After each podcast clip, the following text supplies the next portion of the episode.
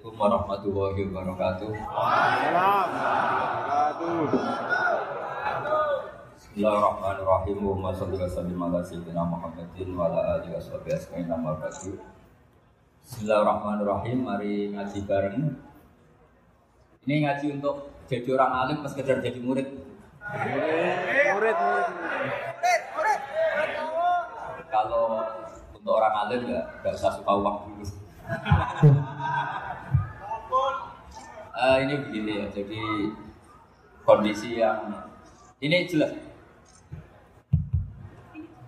Eh, kondisi yang jenengan alami ini mungkin banyak yang ngaji saya lewat YouTube, sehingga saya berharap konstruksi pikiran ini sama. Nanti saya bantu ya supaya semua kalimat yang sering anda baca, saya bantu supaya anda tahu maknanya. Yang pertama tentu kita Islam ini berdasar kalimat tauhid. Kalimat tauhid adalah kalimat yang dibawa semua nabi. Lalu makna dari tauhid adalah mengakui tiada Tuhan selain Allah. Allah dan Muhammad adalah Rasulullah. Uh, saya nggak biasa mengajar umum, tapi ini spesial karena saya ingin sujud di bumi ateis. Sehingga dari awal saya ini sebetulnya tanpa dirayu sudah kepikiran. Dirayu lama sama Mas Eko ini sudah merayu masih bilang nanti ada lelangan besar. Tapi tadi katanya panitia hasil lelangnya sekitar 60 juta ya. Yaitu dibangunkan masjid jangan untuk mes ya. Supaya saya ikut amal. Uh, jadi begini ya. Uh, perasaan saya juga seluruh ulama di dunia. Saya ulang lagi perasaan saya juga seluruh ulama di dunia. Bahwa Islam masuk itu macam-macam sebabnya. Dulu kita tahu kita sebagai warga Indonesia Islam masuk itu ya di bawah orang yang agak kedunya ya kayak jenengan kira-kira. Uh, ya kayak mbak-mbak ini, ya agak-agak mata duitan. Gitu. Karena kita tahu rata-rata ahli sejarah mengatakan Islam di Indonesia di bawah kiai atau pedagang. Pedagang itu nyari uang apa nyari dakwah ya? Ya semoga anda mirip-mirip seperti itu. Ya jadi nyari uang karena ada nurani Islam sehingga tetap saja membawa Islam. Saya tidak tahu Islam anda ala apa, tidak tahu pokoknya mau ngaji ya berarti Islam ala di sunnah apa? Jadi ini penting saya utarakan bahwa Islam itu agama yang mudah dipahami. Sehingga di bawah pedagang saja ya kasih Di bawah orang yang kedunya kayak jenengan juga kasih Di bawah orang baik ya kasih Di bawah orang broken juga kasih Ini penting saya utarakan karena saya ngaji di mana-mana bilang Ciri utama kebenaran absolut adalah kebenaran yang bahkan orang nggak benar saja bisa bawa tapi bukan berarti saya dukung Anda ada benar, kan sudah ada benar dulu sebelum kenal saya. Tapi nggak apa-apa, nggak benernya umat Islam insya Allah dimaafkan sama Allah Subhanahu. Ya asal tobat Nah ini saya beri satu konstruksi pikiran yang saya sering utarakan di ngaji saya. Sampai sekarang saya coba saat tes ini kan di kampus ya, di apa bacanya game apa game university yang global leader apa in the world. Ini keren lah. Jadi acara ilmiah kita ditakdir di gedung apa? Kampus, kan? gedung universitas di begini. Kalau satu ditambah satu dua itu namanya hakikat. Ciri utama hakikat adalah siapa pun akan menerima. Saya sekarang tanya sama anda, kira-kira satu tambah satu dua itu musuh anda pun mengatakan dua apa tidak? Ya, pekerja Korea ya bilang dua, rektor Al Azhar juga bilang dua. Kamu yang sekarang sedang mungkin sebagian broken sama istri juga bilang dua. Istri kamu yang mangkal sama kamu juga bilang dua. Yang cemburu ya bilang dua, yang dicemburuin juga bilang dua. Karena begitu mudah kebenaran absolut diterima oleh siapa saja. Begitu juga eksistensi Allah sebagai Tuhan itu mudah diterima oleh siapa saja sehingga pembawanya tidak perlu seorang kiai atau gus atau mubalek atau ketua indah cukup karyawan pekerja Korea karena kebenaran absolut itu kebenaran yang mutlak Siapa saja yang waras pasti ngakui. Kira-kira orang yang berpikir sehat pasti berpikir begini. Ini yang diajarkan Quran. Bumi ini kadung wujud, sudah wujud kadung wujud, punya eksistensi. Mungkin nggak sesuatu yang wujud, kemudian disebabkan oleh sesuatu yang nihilisme, yang tidak ada. Mungkin enggak? Enggak mungkin. Yang namanya penyebab itu harus sesuatu yang wujud. Di mana-mana penyebab itu harus punya eksistensi. Karena langit dan bumi ini kadung wujud, pasti penyebabnya adalah wujud. Karena wujud penyebab harus bersifat super. Nah bersifat super ini oleh ulama dikatakan wajibil wujud. Itu akal siapa saja akan terima. Cuma kemudian setelah terima itu orang macam-macam cara berpikir. Mungkin orang Jawa dulu bilang itu sayang widi. Kalau orang sini mungkin bilang apa? dewa atau apa? Anonim. Enggak tahu. Karena itu yang teman sampean, teman saya. Tapi yang jelas begini, ini konstruksi ini harus kita jaga. Nanti saya bacakan teks hadis. Kebenaran sejati ciri utamanya adalah ada absolutisme, ada kebenaran mutlak. Ciri utama kebenaran mutlak adalah diakui bahkan oleh siapa saja, termasuk oleh orang fasik. Orang fasik itu orang nggak benar. Misalnya ada imam masjid besar istiqlal, ditanya satu tambah satu bilang apa? Dua. Nanti kira-kira yang londe juga bilang apa? Dua. KPK juga bilang koruptornya yang ditangkap. Dua. Eksistensi Allah sebagai Tuhan ini kebenaran yang absolut. Maka agama ini juga boleh diterima oleh siapa saja, termasuk oleh orang fasik, orang nggak jelas. Ini penting saya utarakan karena sekarang marah kelompok yang mengatakan orang Islam kalau zina menjadi tidak muslim, orang Islam kalau korupsi menjadi tidak muslim. Salah sedikit tahlilan jadi kafir, percaya wasilah jadi itu itu tidak benar Karena kebenaran eksistensi itu kebenaran yang nggak bisa diganggu bukan. Seperti anda ini kan warga Indonesia, KPK ya warga Indonesia, koruptornya juga warga. Apa setelah dia korupsi lalu tidak warga Indonesia? tetap warga. Orang yang meyakini kalimat tauhid setelah dia salah apa terus tidak ya? Tauhid. Kan tetap ya? Maka dia tetap is. Ini penting saya utarakan. Kalau seorang warga Indonesia yang koruptor yang macam-macam saja tetap warga Indonesia. Padahal banyak kesalahan karena status warga Indonesia adalah status yang permanen begitu juga status muslim adalah permanen bagi siapa saja yang melaporkan La ilaha illallah Muhammadur Kita ada bisa mengkafir-kafir Itu juga yang sering dipesankan dan jadi ciri khas ulama ahli sunnah wal jamaah tidak mengkafirkan orang Islam meskipun melakukan dosa besar. Soal dia salah nanti masuk neraka ya silakan saja saya ada ikut paham ya. Sampai bisa mencoba. Tapi tetap saja dia muslim. Analoginya tadi Analoginya gampang sekali tadi. Orang Indonesia yang salah itu tidak akan merubah statusnya sebagai warga Indonesia. Karena ya memang dia berstatus warga Indonesia. Orang Islam yang sudah melafatkan syahadat maka menjadi muslim. Saya di mana-mana berkampanye, berfatwa. Orang kafir yang 70 tahun kafir sekali melafatkan kalimat tauhid itu menjadi muslim apa tetap kafir? Muslim. Masa kita yang Islam terus, yang kalimat tahlil la ilaha illallah kemudian menjadi kafir karena kalimat itu? Itu paham aneh apa aneh? Wong yang kafir saja menjadi muslim karena kalimat tauhid, yang Islam menjadi kafir juga karena kalimat. Ini ngajak apa-apaan? Ya ngajak goblok-goblokan, kira-kira kan. Ini penting saya utarakan karena ini penting. Nah, setelah kamu yakin tauhid, ciri utama tauhid itu apa? menstatuskan sesuatu sebagaimana hakikatnya.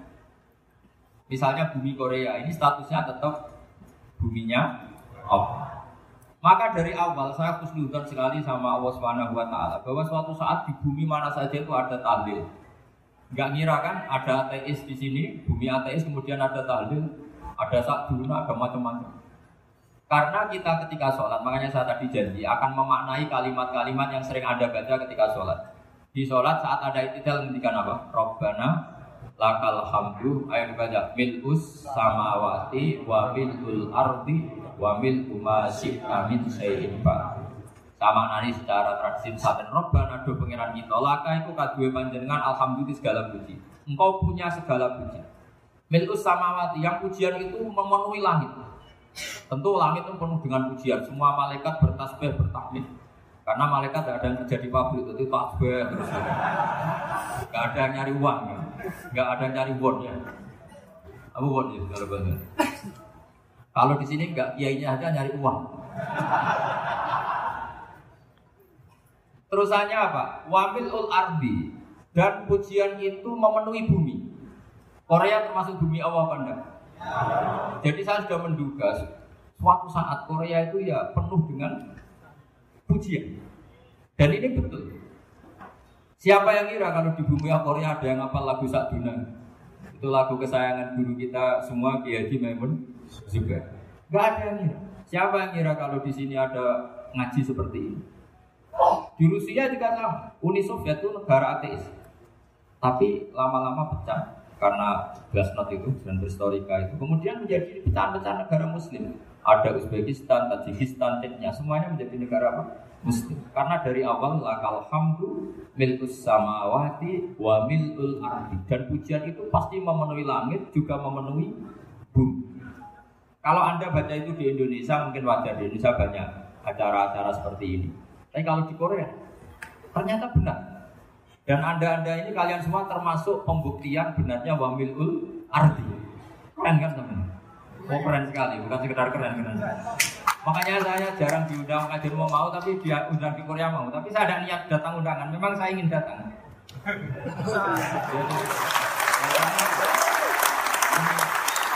Jadi, bentuk penghormatan saya bentuk penghormatan saya bahwa pada akhirnya benar-benar lakal hamdu milkus samawati wa milul ardi. Jadi Anda tidak perlu pesimis dulu Indonesia juga seperti itu. Banyak Buddha, Hindu, macam ateisme. Kemudian berkatnya para ulama sekarang jadi negara yang mayoritas mus Korea, barokahnya orang-orang kedonyan seperti ini banyak Islam. Gak apa-apa, karena sebagian agama Islam, sebagian sejarah ditulis di bawah pedagang-pedagang Gujarat. Kira-kira orang Gujarat ke Indonesia dulu yang namanya pedagang cari apa? Uang. Tapi namanya orang Islam, hatinya tetap adanya tauhid. Nyari uang ya tetap sambil tahu. Kalau yang ke Korea langsung kiai mungkin tidak seramai ini Islam. Karena kalau kiai datang langsung dicurigai jadi misionaris, jadi ribet mah. Tapi kalau sampean nggak ada yang curiga, namanya pekerja ya pekerja saja nyari uang. Dan itu memang fakta. Cuma kadang ya sadar terus ya bagus lah.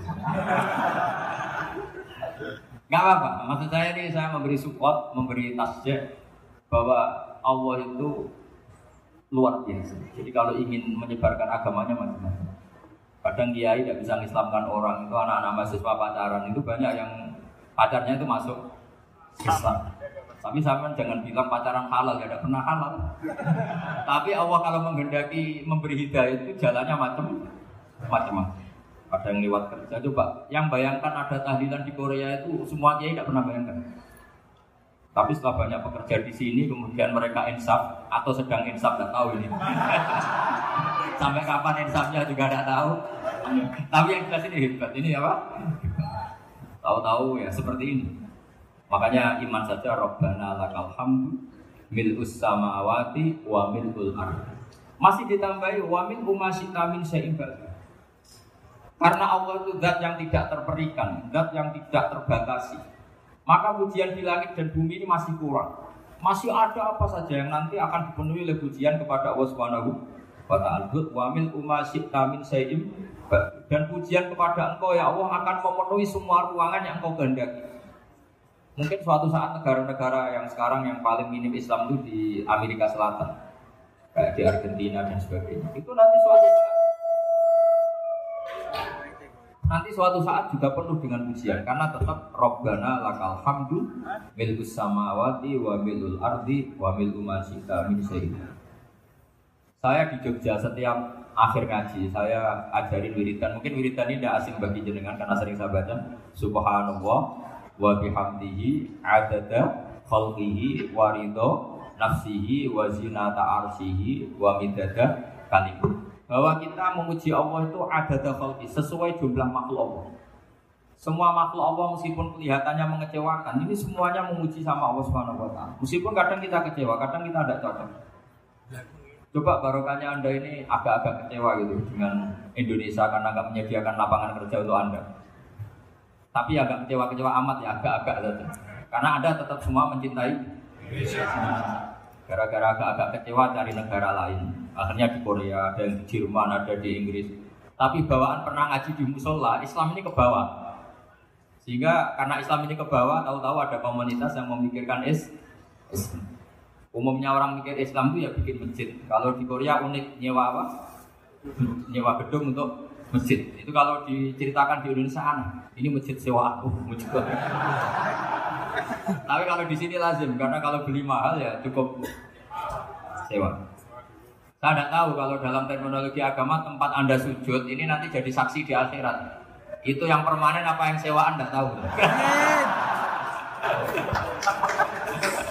Jadi nanti bumi ini tanya, ya saya ya Allah pernah dipakai sujud, tapi setelah satu tahun nggak kuat menambah lagi. Makanya saya dukung tadi yang ada gerakan masjid apa. Sebenarnya permanen nggak permanen itu tetap bagus, ada usah memaksakan. Yang saya yang jelas saya sudah ikut nyumbang lelang tadi, dan saya berharap uang itu benar-benar untuk masjid. Kalau untuk takmirnya juga gak apa-apa, yang penting untuk menghidupi masjid. Saya juga termasuk kiai yang nggak suka kalau hukum itu terlalu fanatik. Misalnya uang ini untuk masjid, kemudian imamnya diterlantarkan. Karena alasannya ini untuk masjid. Imam kan tidak masjid. Nah, ini kalau imamnya nggak diservis, kemudian mutung terus pulang ke Indonesia. ini jadi masalah. Tapi saya juga nggak suka kalau ada negara gitu. Betul-betul saya nggak suka yang imamnya itu terlalu diservis. Ini buruk sekali. Pernah ada anekdot, ini anekdot tapi nyata. Ada negara yang sangat sehat, Islamnya sangat sehat. Itu imamnya satu bulan itu digaji 70 juta. Kira-kira 70 juta dibagi satu hari berapa? 5, 5 sholat. 5 kali, 5 kali 30 berapa? Kira-kira 150. Berarti per sholat dapat berapa? Kira-kira kan biasa potong gaji kalau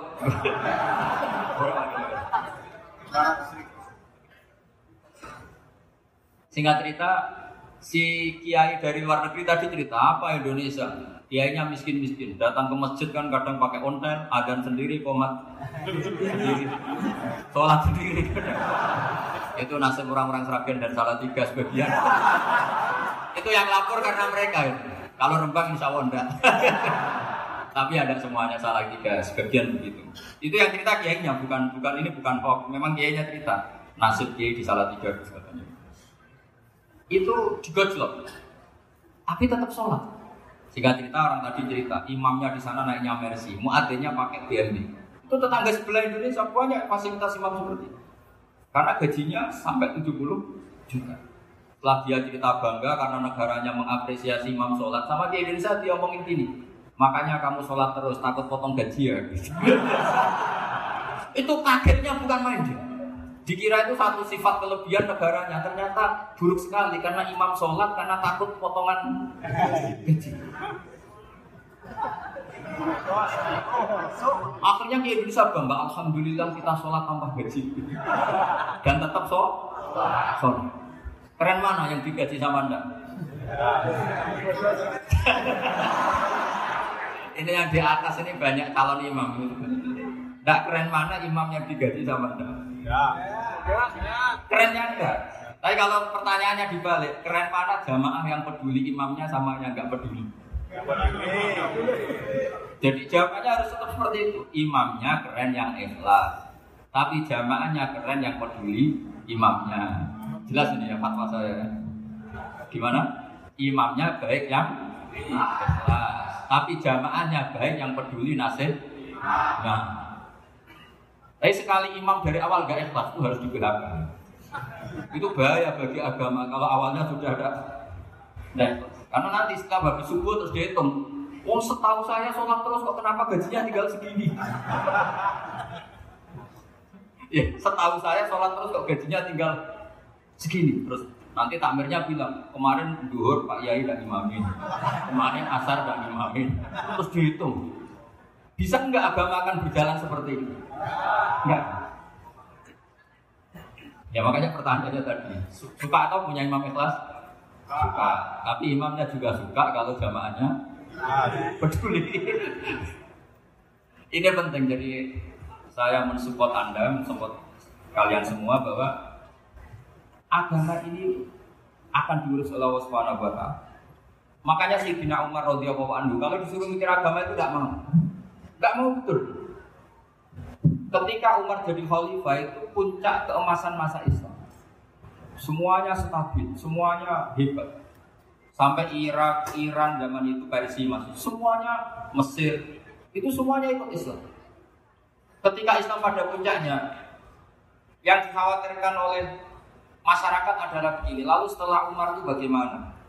Islam setelah dipimpin orang yang tangguh, yang kuat, yang waroi, yang zuhud. Lalu setelah Umar itu gimana? Tapi Umar disuruh mikir gak mau. Sampai setiap Abdullah bin Umar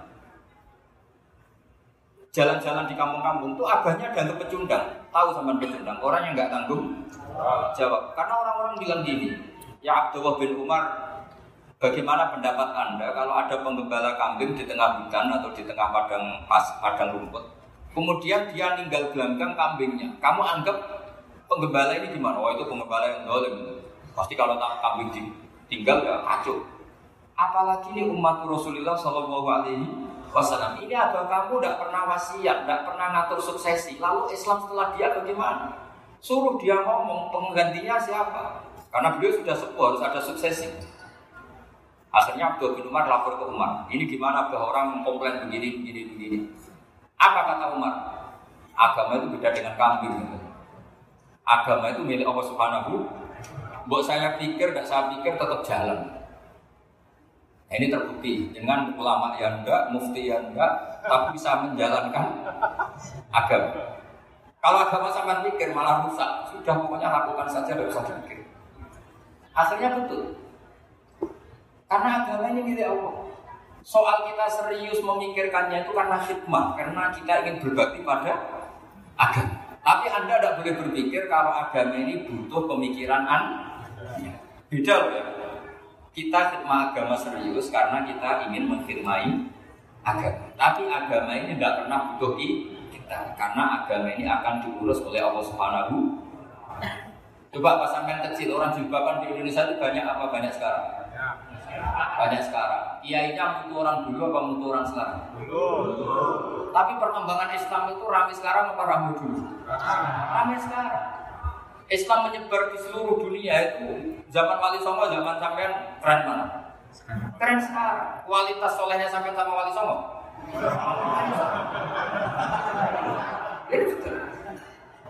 Karena agama ini diurus oleh Allah Subhanahu wa taala. Maka kata Sayyidina Umar, agama ini inna Allah ta'ala yahfadhu dina. Inna Allah ta'ala la yudhi'u khilafata waladina. Allah itu tidak akan menyia-nyiakan agamanya. Ini terbukti. Agama ini pernah dipimpin orang terbaik di dunia, yaitu Rasulullah Shallallahu Alaihi Wasallam. Ketika beliau intakola ila rofiqil ala, ketika beliau pindah ke alam sana, diteruskan oleh sahabat yang tentu jauh di bawah Rasulullah. Diteruskan tabiin, diteruskan para wali songo, diteruskan dengan sampean yang jauh di bawah wali songo. Sejauh-jauh. Tapi agama jalan sampai Korea. Agama jalan sampai apa? Dulu wali songo itu hanya sampai Mojokerto, sampai Tulungagung. Di bawah sampai ya, Payaban sampai mana? Coba kalau Allah nggak ngurus, nggak bisa. Yang gerakkan hati ini sampai peduli sama masjid siapa? Allah Subhanahu wa taala. Yang menggerakkan hati sampai yang peduli sama agama siapa? Tapi yang menggerakkan sampai ke Korea apa? Uang kan?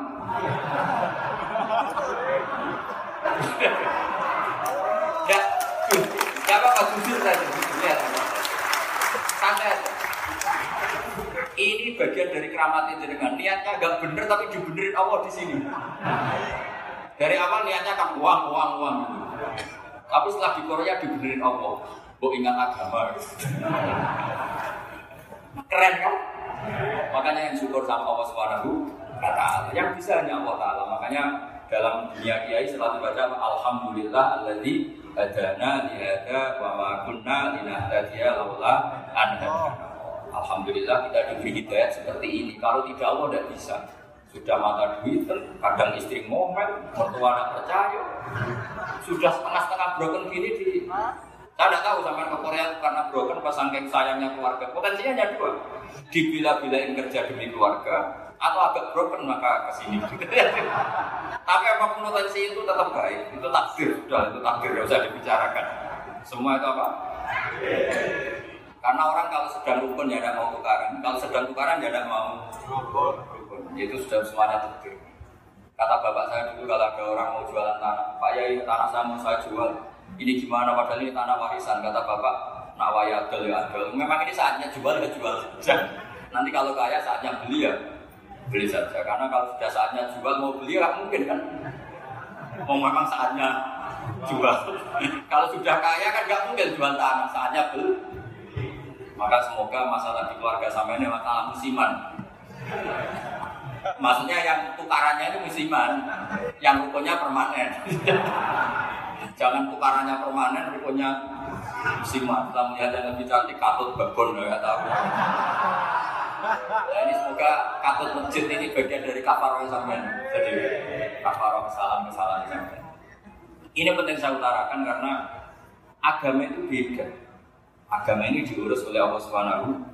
Jadi kita mengerahkan pemikiran itu bukan karena kita akan menyelamatkan agama ini tidak. Agama ini diselamatkan oleh Allah taala. Coba kayak apa Uni Soviet kuatnya mengkooptasi supaya orang semuanya ateis, semuanya komunis. Itu 100 tahun Uni Soviet begitu. Tapi orang-orang Uzbek, Ceknya, Tajikistan tetap mengajari anak-anaknya tauhid. Itu ada yang cerita itu sampai mengajarkan tauhid itu di bawah tanah, di basement. Tapi Allah mengendaki Rusia itu Uni Soviet jatuh. Ketika jatuh, negara-negara ini langsung menjadi negara Islam, yaitu Uzbek, Tajikistan, Ceknya. Mungkin nggak mereka langsung menjadi negara Islam, andai kan saat menjadi Uni Soviet benar-benar menjadi ateis. Nggak mungkin kan? Karena saat dikooptasi Uni Soviet, akidah mereka tetap tahu, cuma nggak berani muncul. Artinya apa? Uni Soviet nggak bisa menghabisi Islam. Kurang kerennya Uni Soviet zaman itu bisa nggak menghabisi Islam? Nggak bisa. Donald Trump dulu termasuk Islamfobia, tapi setelah dia anti Islam, malah orang Amerika demo supaya memperhatikan Islam. Nggak bisa. Makanya Korea pun nggak bisa menghabisi Islam. Kalau sampai menghabisi Islam sendiri bisa.